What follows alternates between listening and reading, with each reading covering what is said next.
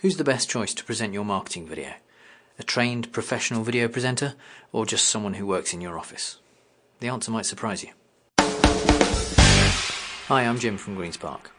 Should you use a professional video presenter to present your videos or should you just use someone from your office? Well, let's look at the pros and cons. A professional presenter is experienced being on camera. They're not going to get intimidated by the lights, the microphones, and the whole process, and they'll probably get through the filming a lot quicker. It'll come across slick and professional and polished, and they won't really know anything about your company.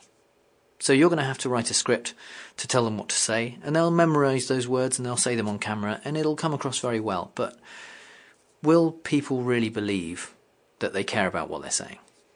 After all, they don't really have any connection with your company, they're just saying words you've written down for them.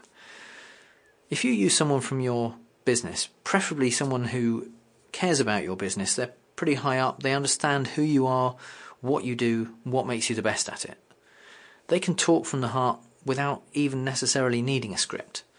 And they'll believe what they're saying, and they'll really mean it. And people will be able to see that you're being authentic.